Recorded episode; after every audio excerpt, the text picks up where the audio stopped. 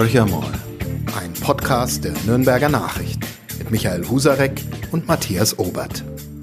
Hallo Michael. Hallo Matthias. Ja, wir sind's wieder und wir haben wieder einen hochkarätigen Gast. Also bei uns äh, geben sich die hochkarätigen Gäste im Moment die Klinke, obwohl man ja wegen Corona die Klinke nicht unbedingt anfassen darf. Das war das nächste Wortspiel. Ähm, wir sind nämlich schon im Vorfeld jetzt hier schon bei etlichen Wortspielen gewesen. Wir begrüßen ganz herzlich Thorsten Brehm, den SPD-Fraktionsvorsitzenden im Nürnberger Stadtrat, ähm, auch der SPD-Vorsitzende in Nürnberg und der Oberbürgermeisterkandidat, der unterlegen ist. Äh, wir hatten ja letzte Woche die, den CSU-Fraktionsvorsitzenden hier und ähm, Achim Letzko von den Grünen war auch schon hier, ja. Und jetzt wollen wir mal so die Sicht äh, von Seiten der SPD hören. Ähm, ich muss aber noch einen kurzen Werbeblock machen, bevor ich dann Michael dir das Recht der ersten Frage lasse. Jedenfalls mal vielen herzlichen Dank für die erneute Einladung. Ich bin heute auch das zweite Mal da. Genau. Und ab dem dritten Mal ist es dann schon Tradition. Dann also ist ich es komme äh, gerne Stammgast. wieder. Genau. Wunderbar, dann haben wir das gleich festgemacht. Genau. Und ich mache jetzt mal einen kurzen Werbeblöckchen und zwar für Horcher mal einerseits, weil wir sind der Podcast und wir werden präsentiert von Tushu. Und das ist die Webseitenlösung für kleine und mittelständische Unternehmen. Verlassen Sie sich mit Tushu auf die schnelle und professionelle Umsetzung Ihres Online-Auftritts. Preiswert aus der Region für die Region. Mehr dazu auf tushu.de, also T-O-U-J-O-U.de oder natürlich auf unserer Webseite, wo auch dieser Podcast wieder zu finden sein wird. Wir müssen heute ein bisschen schneller reden, weil der Chefredakteur der Nürnberger Nachrichten hat einen Anschlusstermin, wo er ganz, ganz pünktlich sein muss. Äh, Also legen wir los. Der Anschlusstermin ist kein Geheimnis. Ich muss meine Kinder hüten, die betreut werden wollen, weil der Staat momentan da etwas nachlässig ist. Aber das ist eine Schelte, die nicht Herrn Brehm trifft. Dafür kann er nichts. Was mich interessiert, Herr Brehm, äh, Sie haben verhandelt, Sie haben sondiert mit den Grünen, mit den Schwarzen und am Ende kam wieder das also beliebte Modell ähm, Rot-Schwarz, hätte ich beinahe gesagt, diesmal Schwarz-Rot heraus. Und die SPD verkauft das Ganze jetzt über wir übernehmen Verantwortung. Ist das, äh, sind Sie wirklich überzeugt, dass das gut ist, was da passiert? Ja, wir hatten eigentlich auch schon bevor das Wahlergebnis ähm, feststand miteinander im Rathaus gesagt, dass diese Corona-Zeit mit ganz speziellen Herausforderungen für die Stadtpolitik einhergeht. Es geht jetzt natürlich um Gesundheitsprävention an erster Stelle, aber auch die sozialen und wirtschaftlichen Folgen werden uns in der Stadt noch sehr, sehr lange beschäftigen. Und dass es vor dem Hintergrund eigentlich auch Sinn macht, nach der Wahl wirklich auch ein breites demokratisches Bündnis im Rathaus zu schmieden. Das war auch einer der Gründe, warum wir von Beginn an auch gesagt haben, lasst uns versuchen, alle drei großen Fraktionen in einem gemeinsamen Bündnis zu verankern, also explizit auch mit den Grünen dabei, auch weil das Thema Nachhaltigkeit und Klimaschutz in den nächsten Jahren nochmal eine viel prominentere Rolle spielen wird.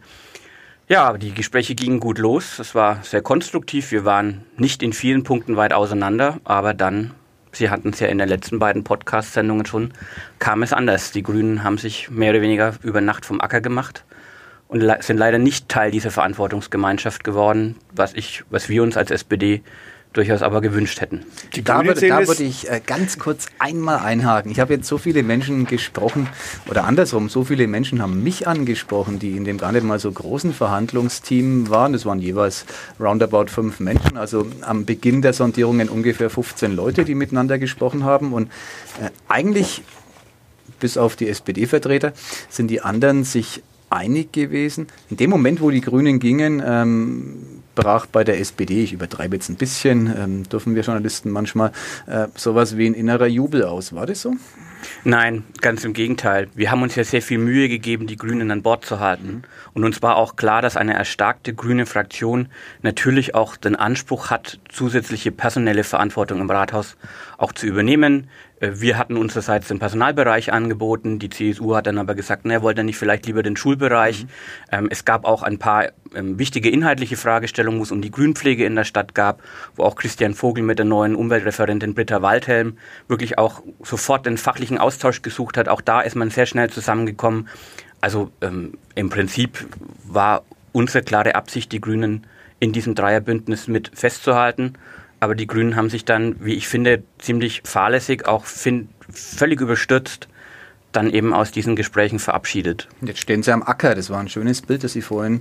Sie haben sich äh, sozusagen vom Acker gemacht. Da stehen Sie jetzt auch und, und schießen jetzt so ein bisschen auf alles, was vorher irgendwie Konsens schien. Ich nenne jetzt mal den Konzertsaal als ein Beispiel. Da haben Sie sich ziemlich empört. Also die SPD meine ich jetzt, Sie wahrscheinlich persönlich auch. Also Konzertsaal, um das nochmal klar zu machen, war Konsens. Neben der Meistersingerhalle wird er gebaut, ein paar Bäume müssen gefällt werden, waren sich eigentlich alle einig. Und jetzt gefällt es den Grünen nicht mehr, weil sie sich in der Opposition, die es ja angeblich nicht gibt, aber irgendwie dann doch wiederfinden. Ja, das war für uns ein verblüffender Schritt, weil das Verfahren zur Standortsuche ein sehr transparentes und nachvollziehbares war und auch immer sozusagen in der Güterabwägung klar war, wenn ein Konzerthaus dorthin kommt, dann wird es an dem Ort auch Bäume kosten, für die es natürlich auch entsprechende Ersatzpflanzungen oder Umpflanzungen gibt, dass dann in der konstituierenden Stadtratssitzung die Grünen da außen nichts jetzt mehr oder weniger den Konzertsaal wieder in Frage gestellt haben, hat uns doch sehr verblüfft. Aber am Ende würde ich, glaube ich, trotzdem noch mal gerne festhalten wollen, dass das, was SPD und CSU jetzt miteinander in diesem Kooperationsvertrag miteinander vereinbart haben, ich glaube, von den Grünen hätte es so auch unterschrieben werden können. Bis auf den Passus vom Frankenschnellweg, gar keine Frage, das ist der ewige Zankapfel. Genau. Aber ansonsten steht da eigentlich nicht wirklich was drin, was die Grünen nicht mittragen können. Für die Grünen war aber jetzt auch der Stadtrechtsdirektor. Das war ja eigentlich so ein Punkt, wo sie gesagt haben, können wir nicht mitgehen und zwar auch an der Person für die SPD scheinbar kein Problem. Haben Sie eine ganz andere Sicht inzwischen oder hat die SPD eine ganz andere Sicht auf die Flüchtlingspolitik, die ja damit äh, auch eng verbunden war, zumindest in der Argumentation? Also wie geht Nürnberg als Stadt der Menschenrechte mit Flüchtlingen um? Und da kamen ja wirklich schwere Vorwürfe der Grünen und auch der Vorwurf, dass die SPD sich da der CSU einfach gebeugt hat. Also in den ersten Verhandlungsrunden sich, haben sich die Grünen für das Stadtrechtsdirektorium null interessiert. Es ging ausschließlich darum, dass sie einen Bürgermeisterposten bekommen oder drei Referate und dann mehr oder weniger über Nacht ist es dann auf einmal zum K.O.-Kriterium erhoben worden. Wir haben als SPD natürlich auch immer die Frage gestellt. Da wird da kurz reinkrätschen. Der Achim Letzko sagt, äh, der Stadtrechtsdirektor wäre also so nach der fünften oder sechsten Verhandlungsrunde einfach aus der, ähm, aus der Schublade gezogen Nein, das worden. stimmt nicht. Die Grünen wussten, dass dass es dieses Stadtrechtsdirektorium geben wird oder geben soll und dass, dass es das Wunsch der CSU ist zu diesem Zeitpunkt. Ja. Mehr war es ja überhaupt nicht. Und äh, im zweiten Schritt ist dann irgendwann auch klar geworden, wer das personell besetzen soll. Also das war überhaupt gar keine Überraschung, das wussten die seit ziemlich langer Zeit. Aber es gab scheinbar ein paar Leute aus der Partei, die da dem Verhandlungsteam auch reingegrätscht haben. Ich hatte so den Eindruck, dass denjenigen, die dort mit uns in der Fünfergruppe verhandelt haben, das überhaupt nicht so wichtig war. Mhm äh, dieses Thema. Umso verblüffender war das für uns an dieser Stelle. Und wir haben als SPD von der ersten Sitzung an deutlich gemacht, das ist etwas Neues. Wir wollen wissen, was sich dahinter verbirgt. Und wir wollen auch wissen, gibt es sozusagen eine politische Neuausrichtung und was wird am Ende auch der politische Mehrwert für die Gesamtstadt daraus sein. Da haben wir den Markus König als Oberbürgermeister ziemlich gequält. Mhm. Er hat dann aber durchaus alle Fragen beantwortet und er soll ja nicht nur die Rechtsfragen, sondern auch der Bürgerservice, auch das Thema genau. Digitalisierung dort gebündelt und konzentriert werden. Wir werden das weiterhin kritisch begleiten. Das ist eine zusätzliche Ressource, die muss jetzt auch einen zusätzlichen Mehrwert bringen. Mhm für die Stadtverwaltung und für die Bürgerinnen und Bürger. Aber es war für uns nie ein Grund zu sagen, man bricht jetzt in der Mitte der Verhandlungen wegen diesem einen Punkt die Gespräche ab. Das stand und steht in keinem Verhältnis. Nochmal, wir leben in dieser Corona-Zeit. Es kommen jetzt ganz andere Fragestellungen auf die Stadt zu und da ist die personelle Besetzung eines Stadtrechtsdirektoriums eigentlich eine untergeordnete Frage. Und eine Anmerkung noch, es gab bei den Grünen ja auch eine andere Lesart Viele haben ja auch gesagt, naja, dann ist Herr Kuch nicht mehr Leiter des Einwohneramts mhm. und der mhm. Ausländerbehörde, kann sondern hat eine neue Aufgabe genau. und dann kann man dort diese Stelle neu und vielleicht auch politisch etwas anders mhm. besetzen und die kleinen Ermessensspielräume im Ausländerrecht, die es gibt, dann vielleicht auch anders nutzen. Wir wissen, das ist eine strittige Personalie in der Stadt, vor allem bei all denjenigen, die in der Flüchtlingsarbeit unterwegs sind. Aber da hätte man auch miteinander eine Lösung finden können, mit der alle hätten glücklich werden können. Jetzt sind wir gerade so wunderschön bei den Personalien, das ist ja das Spannendste. Ähm, da würde ich gern bleiben. Der eine kommt, der Kuch, der andere darf bleiben, sagen böse Zungen. Jülich, Leiter Verkehrsplanungsamt. Also der ist sozusagen das rote Tuch für die Schwarzen. Wollen Sie dazu was sagen? Ähm, ich verstehe solche Debatten grundsätzlich nicht, denn wenn es Probleme gibt mit der politischen Ausrichtung der Stadtverwaltung, mhm. Dann wenden wir uns an die politischen Wahlbeamten, an die Referentinnen und an die Referenten. Mhm. Und wenn es Kritik an der Verkehrspolitik der Stadt Nürnberg gibt, dann muss man den Daniel Ulrich in die Pflicht nehmen. Als Baureferent? Aber, genau, als Bau- und Verkehrsreferenten, aber nicht seine Amtsleitungen. Und ich halte auch wenig davon, die Amtsleiterebene grundsätzlich zu politisieren mhm. und die nach politischen Farben zu besetzen. Das haben wir in der Vergangenheit nicht gemacht oder schon lange nicht mehr gemacht. Schon, schon lange nicht, würde ich sagen. Ja, das ist äh, das letzte Mal in den 90ern passiert, also lang vor meiner Zeit, sondern wir haben das immer öffentlich ausgeschrieben. Mhm in der Regel auch ein Assessment Center gemacht und es gab nachvollziehbare, transparente Besetzungsverfahren. Aber da fragt dann der Bürger, und dann würde ich es wirklich auch beenden, diesen personellen Bereich, sich schon und reibt sich verwundert die Augen. Wie kann es dann sein, wenn man ausschreibt und Assessment Center und alles Mögliche macht, dass man eigentlich jetzt schon weiß, ich streiche das eigentlich, dass man jetzt schon weiß, dass am Ende Olaf Kuch ähm, erfolgreich aus dem Rennen hervorgehen wird? Ja, Sie haben es ja in, im letzten oder vorletzten Podcast eigentlich selber ein Stück weit beantwortet. Es gibt eben trotz alledem ganz spezielle prominente Funktionen rund um den Oberbürgermeister, mhm. die in anderen Verfahren besetzt werden. Da gilt das Bürgermeisteramt, das zählt dazu, äh, die Leitung des Presseamts genau. ähm, und der Stadtrechtsdirektor ist auch so nah am Oberbürgermeister, dass natürlich da auch klar ist, dass der politische Wunsch des Oberbürgermeisters bei der personellen Besetzung im Anschluss natürlich auch Auswirkungen hat. Aber die normale Amtsleiterebene ist schon nochmal was anderes. Mhm. Aber wir können doch kurz bei der Verkehrspolitik zumindest bleiben. Die SPD wird ja sicherlich eine Meinung dazu haben, dass die Bergstraße jetzt wieder geöffnet wird. Also auch äh, spannend. Ich, ich würde einfach mal von den Hörerinnen und Hörern gerne wissen, wie viele eigentlich wissen, wo die Bergstraße ist. Das wir erklären sie Ihnen jedes Mal Von den wieder. Kolleginnen und Kollegen der Grünen hochgezogen, als wäre mhm. das jetzt irgendwie die entscheidende Fragestellung, wie es in der Verkehrspolitik in der Stadt weitergeht. Naja, sie ist nicht ganz so unprominent. Sie ist in der Altstadt Sie ist ein Symbolthema, aber da muss man auch den Kooperationsvertrag richtig lesen, weil wir der CSU da nämlich durchaus was sehr Bemerkenswertes abverhandelt haben. Wir haben gesagt, wir möchten ein Gesamtverkehrskonzept für die Altstadt mhm. mit der klaren politischen Zielsetzung, den Durchgangsverkehr insgesamt weiter zu reduzieren, mhm. die Aufenthaltsqualität zu erhöhen und auch die Fußgängerzone auszuweiten. Und wenn wir das insgesamt schaffen und geschafft haben, und wir es oben wieder schaffen, die Bergstraße für die Anwohnerinnen und Anwohner dort wieder zu öffnen, dann finde ich, ist das eine völlig untergeordnete Frage, wenn am Schluss das Gesamtpaket für die Altstadt stimmt.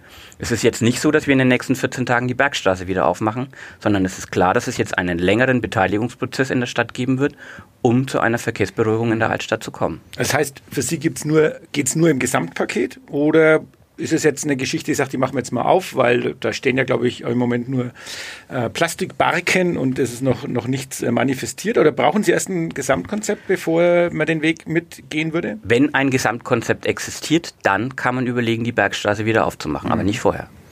Spannend war, da sind wir jetzt schon in der Interpretation dieser, dieses Papiers, wo ja, Sie haben es gerade gesagt, dass die Grünen auch mit hätten unterschreiben können. Die reiben sich zum Beispiel an dem Klimafonds, die Grünen, die sagen, naja, das ist jetzt ganz nett, dass ihr da was reingeschrieben habt, aber wir hätten gern mehr. Jetzt mal jenseits der Frage, ob das mehr finanzierbar ist. Ähm, also es ist ja nicht ganz so, dass die Grünen äh, jetzt mit allem zufrieden sind, was da vereinbart wurde. Ich würde mir bei allen Spiegelstrichen, die wir da reingeschrieben haben, immer noch mehr wünschen. Natürlich würde ich mir noch mehr wünschen für das Thema Kita-Ausbau in der Stadt, noch mehr äh, für, den Radverkehr in der Stadt. Klar, aber das ist auch politisch ein bisschen einfach, wenn man immer auf die Beträge, die wir in den Raum stellt, mhm. einfach nochmal ein paar Millionen Euro oben drauf packt in seinen eigenen politischen Forderungen. Ich glaube, wir alle müssen uns miteinander jetzt auch ein Stück weit ehrlich machen. Es kommen jetzt ziemlich harte Haushaltsberatungen das wird ja eher gekürzt. Auf, auf uns zu. Wir gehen davon aus, dass wir durchaus einen Teil der sehr liebgewonnenen Projekte auch auf der Zeitachse nach hinten schieben mhm. werden. Ich glaube, es ist jetzt wenig dabei, was wir im Rathaus auf den Weg gebracht haben, was verzichtbar ist und was wir streichen können. Aber das, was sich jetzt an Einnahmenausfällen abzeichnet, ja, unterschiedliche Zahlen zwischen 144 und 200 Millionen Euro allein für dieses Jahr. Nicht wenig. Das ist ähm, die Größenordnung des Investitionshaushaltes eines Jahres. Können Sie schon liebgewonnene Dinge nennen, die die SPD nach hinten schieben könnte, wo, wo man sich vorstellen kann, das ist jetzt nicht die Dringlichkeit Nummer eins, die man Nein, der Stadtpolitik hat? Bitte? Volksbad. Ich, ich würde am heutigen Tag keine Projekte ausschließen, aber ich mache jetzt auch keine Schnellschüsse und werfe irgendwelche Begriffe in den Raum. Manche Sachen sagt man vielleicht, auf die kann man verzichten. Wir wissen aber auch, dass manchmal ganz banale brandschutzrechtliche Themen dazu führen, dass wir jetzt dringenden Handlungsbedarf haben, sonst müssen wir die ein oder andere Einrichtung vielleicht auch zumachen. Das Opernhaus kann sonst schließen zum Beispiel. das ist zum Beispiel ein Stichwort, was zu dem Thema passt. Und das muss man jetzt miteinander einfach mal beraten. Wir haben uns vorgenommen, vor der Sommerpause ähm, so jetzt mal so eine Art Kassenstutz zu machen, mal hochzurechnen, welche finanziellen Mindereinnahmen auf die Stadt und ihre Tochterunternehmen zukommen. Die haben wir nämlich, oder habe ich jetzt gerade mal ausgeklammert ja. bei der Zahl, die ich genannt habe. Und dann müssen wir da miteinander bis November einen Weg miteinander beschreiten. Aber klar ist jetzt schon, wir werden bei den Haushaltsberatungen keine neuen Geschenke verteilen, mhm. sondern das wird eher ein Haushalt sein, bei dem wir ehrlicherweise auch Zumutungen aussprechen werden müssen. Jetzt sprechen Sie sehr staatsmännisch, ähm, also eines Oberbürgermeisters würdig, würde ich sagen, aber es war ja vielleicht für Sie persönlich nicht unbedingt, aber es war ja eine krachende Niederlage für die SPD. Ähm, da sind wir jetzt noch gar nicht drauf eingegangen. Wie wird man eigentlich damit fertig? Kann man da überhaupt in Verhandlungen reingehen und noch äh, mit äh, breiter Brust sagen, wir haben da ganz bestimmte Vorstellungen? Wie geht es Ihnen da ganz persönlich? Wie, wie, fühlt man sich da danach? Und was passiert eigentlich in dieser Partei jetzt? Na, ich wäre natürlich heute lieber als Oberbürgermeister gekommen. Gar keine Frage, es kam anders. Aber ich habe die Stichwahl knapp verloren. Ich habe sie mit Anstand verloren. Und ähm, ich habe trotzdem auch einen Auftrag, meine Wählerinnen und Wähler, mein, die, für das für Programm, für das ich stande, stand jetzt auch umzusetzen. Und das habe ich versucht, in den Kooperationsvertrag mit reinzuschreiben, den ich eigentlich maßgeblich mit formuliert, ausformuliert ja. habe. Aber ist ja super ähm, cool, Herr Brehm. Also das wirklich, merkt man auch, äh, hoffentlich. Wie machen Sie das? Sie, Sie, das ist ja, Sie haben verloren, das war wahrscheinlich ein Berufs-, vielleicht auch ein Lebensziel, ist momentan mal in weiter Ferne das äh, Oberbürgermeisteramt der Stadt Nürnberg. Da sind wir uns wahrscheinlich einig, wenn der Markus König nicht allzu viel falsch macht. Wird es schwer sein, ihn da wieder ähm, in absehbarer Zeit von dem OB-Sessel wegzukriegen, aus der SPD-Perspektive. Und Sie machen jetzt einfach so weiter. Also das, das äh, haben Sie die Gabe schon immer gehabt, sich zu schütteln und dann aufzustehen. Das, das kann nicht jeder. Also ich meine, das wirklich positiv. Das ist ja es ist äh, natürlich jetzt auch für mich eine neue Erfahrung gewesen. Ähm, aber ich sage mal, ich mache Kommunalpolitik aus Leidenschaft. Ich habe mir zu dem ganzen Politikbetrieb aber immer eine gewisse innere Distanz bewahrt. Also ich würde mein, mein, mein Selbstwertgefühl als Mensch nie an meinen politischen Ämtern festmachen. Okay. Und äh, ich glaube, das hilft einem auch, mit solchen Niederlagen umzugehen und mhm. zu sagen, hat nicht geklappt, hat nicht sollen sein, aber es geht jetzt trotzdem weiter, das Leben. Und weiter geht es für Sie ja, das finde ich auch noch ganz interessant, ja sicher in dieser Kommunalpolitik. Sie haben äh, nicht wenige sagen, äh, hier sitzt im Podcaststudio der nächste Finanzreferent der Stadt Nürnberg. Also wir sind wieder bei Posten, Lieblingsthema. ähm, Sie, Sie, sind sozusagen äh, irgendwie dann in dieser Berufspolitikerschiene schon drin. Fraktionschef jetzt der SPD ist in der Regel ein Job, aus dem man nicht unbelohnt herausgeht. Also Sie wollen da weiterhin hauptberuflich oder Sie streben das hauptberufliche Politisieren an. Also wir haben jetzt erstmal die eine Wahl hinter uns. Ich bin jetzt zum Fraktionschef gewählt worden. Das ist jetzt auch eine große Aufgabe, weil das für uns auch mit dem Rollenwechsel einhergeht im Rathaus. Wir stellen nicht mehr den Oberbürgermeister, wir sind nicht mehr stärkste Kraft, aber haben natürlich trotz alledem auch einen Gestaltungsanspruch und wollen da durchaus auch weiterhin Ideen- und Taktgeber sein im Rathaus. Sie das sind der mächtigste Sozialdemokrat in diesem Rathaus. Das und äh, meine Leidenschaft bleibt die Kommunalpolitik. Ich möchte gern was, was Konkretes gestalten, nicht nur ganz abstrakt über meterlange Thesenpapiere streiten und über den 28. Spiegelstrich diskutieren, sondern ich möchte was Konkretes bewegen und äh, da ist meine Leidenschaft die Kommunalpolitik und wo es mich dann mal hinführt. Dann, wir werten das mal als Nicht-Dementi der Finanzreferent. ja, warum soll ich jetzt heute auch irgendwas ausschließen? Aber Spekulation. das wäre jetzt irgendwie, also ich habe jetzt die eine Wahl hinter mir. Das ist jetzt nicht so, dass ich jetzt gleich für mich festgelegt habe, wo jetzt die Reise hingehen soll. Man muss jetzt mal einen Schritt nach dem anderen gehen. Und ich gestehe, das Einzige, was ich mir gerade sehnlichst wünsche, ist einfach mal wieder ganz normal Urlaub zu machen. Ja, das glaube ich. Ja. Wann ist es denn soweit? Naja, mein Aprilurlaub ist äh, ausgefallen. Der Pfingsturlaub steht auch ziemlich auf der Kippe. Äh, weil Urlaub in Deutschland jetzt auch ziemlich teuer geworden ist und glaube, äh, ziemlich ausgebucht. alle an der Ostsee oder an der ja, Nordsee. Ja. Oder kann man tatsächlich, das steht jetzt hoffentlich fest, wenn keine zweite Welle kommt. Ich habe gestern, äh, genauer gesagt, meine Frau hat einen Campingplatz auf Rügen nach mannigfachen Versuchen ausfindig gemacht, der noch aufnahmebereit ist. Ach so, weil weil alle überlaufen sind. Ja. Ich habe nur letztes Jahr ausschließlich Urlaub in Deutschland gemacht, also ich kenne jetzt eigentlich schon alle Ecken, aber jetzt muss ich halt ein zweites Mal irgendwo hin. Also Herr Seehofer war gestern in Österreich, ganz kurz also. Tja, das ist, das ist der Vorteil, wenn man auf Bundesebene ein Amt hat, dann kann man wahrscheinlich solche Ausflüge leichter machen. Aber kämen wir nochmal zurück in die Niederungen der Kommunalpolitik. Ja. Es ist natürlich auch äh, nach so einer Niederlage kommt ja sofort der Ruf wer ist der Schuldige? Wer trägt jetzt diese Schuld an dieser Niederlage? Was war der Grund? Ist es Uli Mali? Ist es der Oberbürgermeisterkandidat der SPD gewesen? Ist es ähm, die Liste gewesen? Die Fraktionschefin. Genau. Ähm, man, hat, man, man, hört ja ein bisschen was, ähm, dass da im Hintergrund schon gut äh, brodelt oder gebrodelt hat. Wie sehen Sie es? Ist es inzwischen schon durch Corona vielleicht auch abgeflacht, weil man sich gar nicht so häufig treffen kann oder trifft? Oder kommt da noch was? Na, wir wollen schon eine ehrliche und saubere Analyse auch machen, parteiintern. Das setzt aber auch voraus, dass man sich echt treffen kann, weil das mhm. geht digital nur bedingt.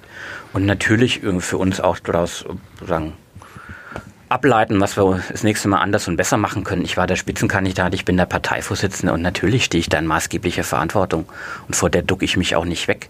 Aber am Schluss habe ich es auch nicht allein entschieden oder verloren, sondern da spielen immer unterschiedliche Faktoren zusammen.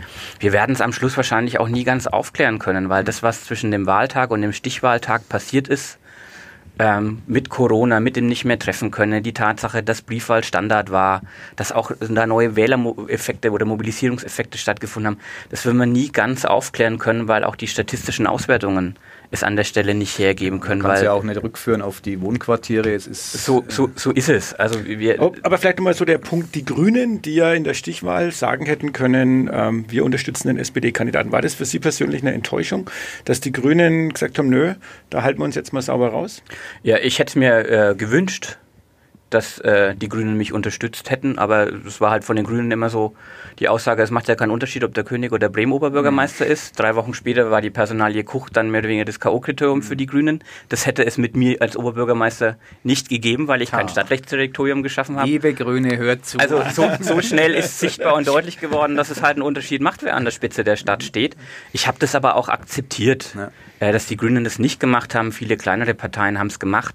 Ähm, ich bin aber auch immer davon ausgegangen, dass die grünen Wählerinnen und Wähler eigentlich auch so eine Wahlempfehlung vielleicht nicht brauchen. Die sind eigentlich auch mündig genug, selber zu entscheiden. Aber ist es dann, dann können wir wunderbar den, den Übergang machen, nämlich zum Frankenschnellweg. Ist es dann vielleicht so ein Thema wie der Frankenschnellweg, wo, sage ich mal, der klassische Grünwähler, wenn es den überhaupt gibt, aber zumindest wenn er grün angehaucht ist, der hat was gegen den Frankenschnellweg. Und dann ist es ja wirklich so, egal wen ich wähle, ob ich den Markus König wähle oder den Thorsten Brehm, ich bekomme den Frankenschnellweg. Ja, der Frankenschnellweg ist vielleicht das eine Thema, aber ich glaube schon, dass ich insgesamt in der Verkehrs- und Mobilitätspolitik schon auch glaubhafter deutlich machen konnte, für welchen Kurs ich stehe und dass es mir nicht nur um Symbolpolitik geht, sondern dass ich schon auch weiß, dass wenn wir Mobilitätswende ernst nehmen, wir in den nächsten Jahren vor allem über eine Neuaufteilung des öffentlichen Raums reden müssen. Mhm. Wobei Sie das, wenn ich mir das erlauben darf, Herr Brehm, im Wahlkampf auch mit eher angezogener Handbremse gesagt haben. Sie haben sich tatsächlich in Nuancen von Markus König unterschieden, aber auf den Podien, wo sie gemeinsam waren, die ich so im Kopf habe, da, da war der, der große Unterschied, Bremen geht sozusagen weiter im Mobilitätskonzept äh, nie erkennbar. Auch Sie haben gesagt, mit Autos ähm, raus aus der Stadt tue ich mich auch schwer. Nein, ich habe gesagt, ich kann mir keine komplett autofreie Altstadt wünschen, mhm. weil ich das für un, äh, oder das halte ich für unrealistisch. Äh, da bin ich auch ehrlich, aber zu sagen, wir wollen sie deutlich autofreier machen. Deswegen haben wir den Weinmarkt jetzt umgestaltet mhm. oder gestalten ihn um. Deswegen haben wir die Beckschlagerklasse umgeplant. Deswegen machen wir was am Nägeleinsplatz. Das sind ja viele Projekte gewesen, wo die CSU in der letzten Stadtratsperiode noch dagegen gestimmt hat. Mhm. Äh, und da habe ich immer klare Kante gezeigt und habe auch gesagt, wohin mit mir da die Reise hingehen wird. Und wenn wir gerade den Radverkehr in der Stadt stärken wollen, dann müssen wir dem mehr Platz geben und den können wir nicht den Fußgängerinnen und Fußgänger nehmen, sondern den müssen wir schon woanders holen. Da haben Sie recht. Ähm, wenn man jetzt aber nochmal auf Ihr sagen wir, persönliches Schicksal, das meine ich jetzt äh, ganz neutral den Begriff blickt, Sie haben sich entschieden, den SPD-Parteivorsitz jetzt abzugeben. Da kann man sagen, irgendwas musste der Bremen machen, äh, jetzt haben Sie den Parteivorsitz mal zur Verfügung gestellt. Ist es ein, ein, ein glaubwürdiges Beenden einer Wahl? Also reicht es dann? Jetzt kommt irgendein anderer und macht halt die Partei und, und Sie machen Fraktionschef. Die frühere Fraktionschefin, Frau Preuß-Kammerer, ist jetzt Stellvertreterin. Ähm, Mali ist im Ruhestand. Also irgendwie sind alle zufrieden und die SPD hat ja nach außen hin jetzt, äh, kein einziger hat irgendwie mal gesagt, okay, ich gehe jetzt, das war, ich nehme meinen Hut, war einfach Mist, diese Wahl. Also gibt es noch eine Aufarbeitung? Sie sagen, die wird es geben, aber wie kann die ausschauen? An Stellen kann man es ja nicht festmachen. Ja, ich halte jetzt auch nichts davon, dass man Personen nach so einer Wahlniederlage in die Wüste schickt. Mhm. Am Schluss sind wir trotz alledem als Team angetreten und wir haben es auch als Team verloren. Und wir haben mit Sicherheit in den vergangenen Jahren auch strategische Fehler gemacht. Ähm, und das muss man halt aufarbeiten. Wir müssen aber trotzdem, und das sage ich jetzt nicht, um es zu relativieren, man muss schon auch trotzdem mal festhalten, dass die SPD in Nürnberg immer noch eines der besten Stadtrats- und Kommunalwahlergebnisse für die SPD in ganz Bayern hat. Die mhm. SPD ist in ganz vielen Städten auf Platz drei oder noch deutlich weiter hinten einsortiert. Also ich glaube, man muss schon auch mal eine realistische Erwartungshaltung mhm. äh, davon formulieren, was die SPD in diesen Zeiten an Kommunalwahlergebnissen einfahren konnte. Aber es wird sich natürlich für uns was ändern, weil ich habe es vorhin schon gesagt, wir jetzt einfach auch eine neue Rolle haben. Früher haben wir natürlich, waren wir auch immer der, der erste Verteidiger und das Schutzschild des Oberbürgermeisters. Ja. Das sind wir jetzt nicht mehr, wir stellen den nicht mehr. Ähm, wir können jetzt auch mal ein bisschen zugespitzter unsere politischen Forderungen adressieren und formulieren. Mhm. Und dann ist es Aufgabe der Stadtverwaltung und des Oberbürgermeisters, dann eben auch ein Umsetzungskonzept vorzulegen. So eine kleine ja genau die Opposition, die gibt es dann schon. Also Bitte? So eine kleine Opposition. Ja, es ist keine Opposition, aber wir haben, wir haben ganz bewusst gesagt, wir machen keine Koalition, sondern eine Kooperation. Mhm. Wir haben keinen grundsätzlichen Einigungszwang bei allen politischen Fragestellungen, mhm. sondern Kommunalpolitik, Demokratie ist für mich auch immer der Wettbewerb um die besten Ideen. Mhm. Und diesen politischen Wettbewerb, dem stellen wir uns im Nürnberger Rathaus, dem müssen sich die anderen Fraktionen, dem muss sich auch der Oberbürgermeister stellen und da werden wir in den nächsten Jahren noch viele inhaltliche Vorstöße machen, um deutlich zu machen, wo wir diese Stadt hin, hin entwickeln wollen. Beim Thema bezahlbares Wohnen, es geht um Nachhaltigkeit, es geht um Mobilität, es geht aber auch um die wirtschaftliche Entwicklung. Da ähm, wollen wir schon auch weiterhin Taktgeber sein. Aber das wären ja genau die, diese, die, die Nuancen sind vorhin angesprochen. Ähm, sind die wirklich so stark? Weil das ist ja die Frage für die SPD in der Zukunft. Wo kann man sich denn jetzt überhaupt noch profilieren. Man hat einen Kooperationsvertrag, der sieht so aus, dass man sich in vielen Themen sehr nahe ist. Äh, man kann ja jetzt nicht die Radikalforderungen auf einmal stellen, also wie die Grünen das jetzt tun können. Wir verzichten auf das, äh, den Konzertsaal. Das ist eine Radikalforderung. Wo sehen Sie denn wirklich so die Punkte, wo die SPD sich noch profilieren kann, weil das wird ja wohl notwendig sein, wenn man in sechs Jahren äh, wieder mit einem anderen Ergebnis aus der Wahl herausgehen Sag möchte. nur GroKo in Berlin als Stichwort. Da ist es der SPD nicht gelungen, als Juniorpartner sich zu profilieren. Ja, aber auch da nochmal, da geht es um eine Koalition. Die stimmen grundsätzlich alles mhm. miteinander ab. Das müssen wir im Rathaus nicht tun. Wir haben einen grundsätzlichen Einigungswillen in diesem Papier vereinbart, aber das muss nicht immer heißen, dass wir am Schluss auch immer gleichermaßen abstimmen. Und wir hatten auch schon vor der Wahl in vielen Verkehrsfragen durchaus unterschiedlich abgestimmt. Ich habe die Projekte gerade aufgezählt mhm. und natürlich werden wir jetzt die CSU auch daran messen, ähm, ob das, was wir jetzt in den Kooperationsvertrag sozusagen an politischen Leitlinien reingeschrieben haben, ob sie das dann im Alltag auch bereit ist, mit umzusetzen. Wir haben uns auch beim Thema Wohnungsbau in den letzten Jahren schon gestritten, weil wir sehr stark darauf gedrängt haben, den geförderten Wohnungsbau noch weiter zu stärken, auch die privaten Investoren in die Pflicht zu nehmen. Da werden wir auch nicht nachlassen. Mhm. Da werden wir noch mehr einfordern, weil das in dieser wachsenden Stadt eines der riesengroßen Themen ist. Da geht es wirklich um den sozialen Frieden in der Stadt. Wenn die CSU da jeweils mitgeht, ist es umso besser, soll es mir recht sein. Mhm. Aber wir werden da erstmal mit unseren Ideen auch in Vorleistung. Ich hätte was für Sie, wo Sie sich super profilieren könnten. 365 Euro Ticket. Gibt es ein Bürgerbegehren? Mein Eindruck ist, das äh, fasst man im Rathaus ähm, mit spitzen Fingern an bei CSU und SPD, was von den Linken kommt. Nein, man fasst nicht mit spitzen Fingern an. Wir haben das im Wahlkampf auch gefordert. Ich wünsche mir allerdings immer ein Monatsticket. Ich fände das mhm. eigentlich die flexiblere Lösung, gerade für diejenigen, die zum Beispiel mit dem Rad unterwegs sind, die dann nur in den Sommer, in den Wintermonaten so ein Ticket kaufen wollen. Ähm, aber was mir einfach an der Stelle wichtig ist, wir brauchen dafür die finanzielle Unterstützung des Freistaats. Mhm.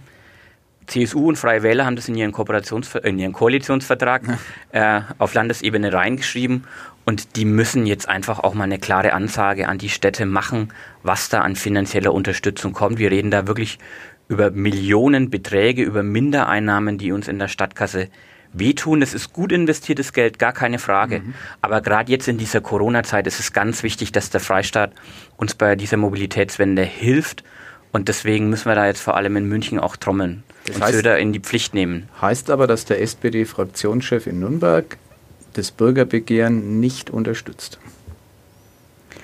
Wir versuchen jetzt miteinander einen Weg zu finden, um das finanzierbar zu machen. Mhm. Das Bürgerbegehren soll, also wenn es meine Mehrheit findet, soll es zum Jahreswechsel sozusagen dann schon scharf gestellt mhm. werden, dieses Ticket. Das ist in jeder Hinsicht ein sehr ambitionierter Zeitplan. Und ähm, ich kann natürlich bei der Überschrift Applaus klatschen, das tue ich an der Stelle auch, aber am Schluss Da sind wir wieder bei dem Thema Verantwortung, müssen wir auch schauen, dass wir das im Verbund miteinander mhm. auf die Reihe kriegen, weil eigentlich sind Tariffragen immer im Verkehrsverbund Nürnberg, im VGN, sozusagen unter einem Einstimmigkeitsprinzip. Und man muss jetzt einfach auch die Nachbarn für diese Idee begeistern. Ist es fies, wenn ich laut denke und sage, ähm, das Bürgerbegehren in Nürnberg kann durchgehen und wird trotzdem scheitern, weil spätestens im VGN keine Mehrheit sich finden wird? Es wäre jedenfalls etwas, was, was ich mir an der Stelle nicht wünschen würde. Ich will, dass dieses Ticket kommt. Ich will, dass es zeitnah kommt. Aber ich will eben auch sicherstellen, dass es solide durchfinanziert mhm. ist und wir dann nicht den Scherbenhaufen im Stadthaushalt haben. Ich mache noch ein fiktives Szenario dazu. Wir sind am Ende schon fast angekommen, aber es gibt ja eine Mehrheit links der Mitte, wenn jetzt so ein Thema aufploppen würde, bleibt völlig fiktiv, äh, sozialer Wohnungsbau, wo Sie sagen, da sind wir uns eigentlich ähm, mit, der, mit den Fraktionen links der Mitte einig und die CSU möchte das nicht. Sehen Sie dann wirklich das Abstimmungsverhalten der SPD so, dass Sie sagt, da stellen wir uns dann gegen die CSU und äh, machen unser eigenes Ding? Wir haben miteinander einen Stufenprozess vereinbart, um zu einer inhaltlichen Einigung zu kommen mhm. bei den wichtigen Fragen der Stadt und der Stadtentwicklung. Aber wenn wir das nicht tun, dann wird die SPD ihre Position im Nürnberger Rat einbringen, deutlich machen und dann wird sich zeigen, wer sich dem anschließt. Spannende Zeiten, die auf uns zukommen. Sie müssen unbedingt wiederkommen, Herr Bedin. Wenn die erste dieser Abstimmungen gelaufen ist, dann auf jeden Fall. Und dann reden wir über das neue Linksbündnis oder was auch immer. Ich weiß es nicht. Herzlichen Dank, dass Sie sich uns gestellt haben, den Fragen hier im Podcast heute mal, ist keine Selbstverständlichkeit nach einer Wahlniederlage. Sie könnten da sagen, nee, habe jetzt mal keine Lust. Ähm, Sie machen das und äh, das aller Ehren wert. Danke dafür. Danke für die Einladung. Genau. Einen letzten Satz brauchen wir trotzdem noch, weil die Bundesliga spielt wieder. Oh, es spielt Mann. auch wieder der Club. Leider. Ähm, ich habe hab gehofft, Verlierer. du vergisst das. Nein, das müssen wir schon. Einen Satz möchte ich dann auch von dem äh, Thorsten Brehm dazu haben. Wie geht's weiter? Dritte Liga, Sie haben, die haben jetzt den Lizenzantrag schon mal gestellt, die, der erste das FC Nürnberg. Eine der wenigen schlauen Entscheidungen. Mein Sportverein, ich bin ja Sportvereinsvorsitzender genau. seit vielen Jahren, wird im nächsten Jahr 100 Jahre alt. Okay. Und wir haben beim Club angeklopft, ob sie denn nicht bereit wären, ein Jubiläumsspiel mit uns zu machen. Im Knoblauchsland. Und ich würde im Knoblauchsland, genau, und ich würde gerne gegen eine Zweitligamannschaft ja, spielen und keine Aussage. Drittligamannschaft. Die Spielvereinigung Kräuter Fürth wird im Knoblauchsland gastieren. Der, uns bleibt nichts anderes mehr als der Sarkasmus. Ja, ähm, wir wünschen euch eine schöne Woche. Ich schließe mich auch dem Dank äh, von Michael Husarek natürlich an. Wir freuen uns. Nächste Woche wird es nochmal spannend. Dann kommt nämlich Tom Konopka vom Bund oh ja. Naturschutz. Könnte der Franken-Schnellweg ein Thema den sein. Franken-Schnellweg nochmal hinten, von hinten bis vorne durchspielen. Äh, wir sind sehr gespannt, äh, wie ja, bei der Organisation Bund Naturschutz die ganzen Entwicklungen gesehen werden, ähm, wie man auch die SPD, die CSU und die Grünen und auch die anderen Parteien sieht. Und den eigenen Vorsitzenden. Und den eigenen Vorsitzenden, genau. ähm, muss man dazu sagen, Otto Heimbucher, der äh, bei der CSU-Fraktion äh, Stadtratsmitglied ist. Genau. Ja, dann herzlichen Dank. Euch allen eine schöne Woche und äh, gegen Aue gibt's Haue, würde mein äh, Sportkollege Andi Pöllinger sagen. Ja, ich, ich frage mich nur für wen damit. Tschüss. Bis bald.